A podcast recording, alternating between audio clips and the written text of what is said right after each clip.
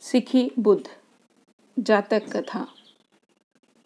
पाली परंपरा में सिखी बुद्ध बीसवें बुद्ध हैं। इनके पिता का नाम अरुणव और माता का नाम पभावती है। अरुणावती नामक स्थान पर इनका जन्म हुआ। इनकी पत्नी का नाम सबकामा था। इनके अतुल नाम का एक पुत्र था। इन्होंने हाथी पर सवार होकर ग्रह त्याग करने से पूर्व सात हज़ार वर्षों तक सुछंदा गिरी और वेहन के प्रसादों में निवास किया। आठ महीने इन्होंने तपस्या की। बुद्धत्व प्राप्ति से पूर्व इन्होंने प्रियदस्सी सेठी की पुत्री से खीर ग्रहण की और अनोमा दासी द्वारा निर्मित आसन पर ये बैठे।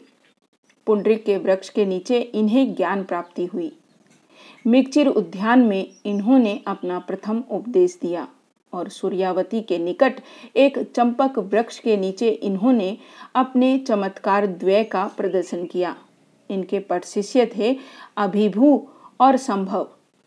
अखिला और पदुमा इनकी प्रमुख शिष्याएँ थीं।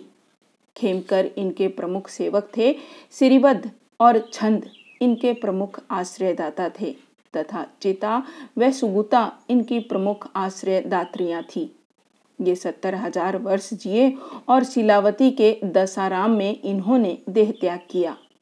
इनकी पगड़ी सिखा की भांति प्रतीत होने से इन्हें सिखी कहा गया। इस युग में बोधिसत्व का अवतार राजा अरिंदम के रूप में हुआ और इन्होंने परिभूत पर राज्य किया।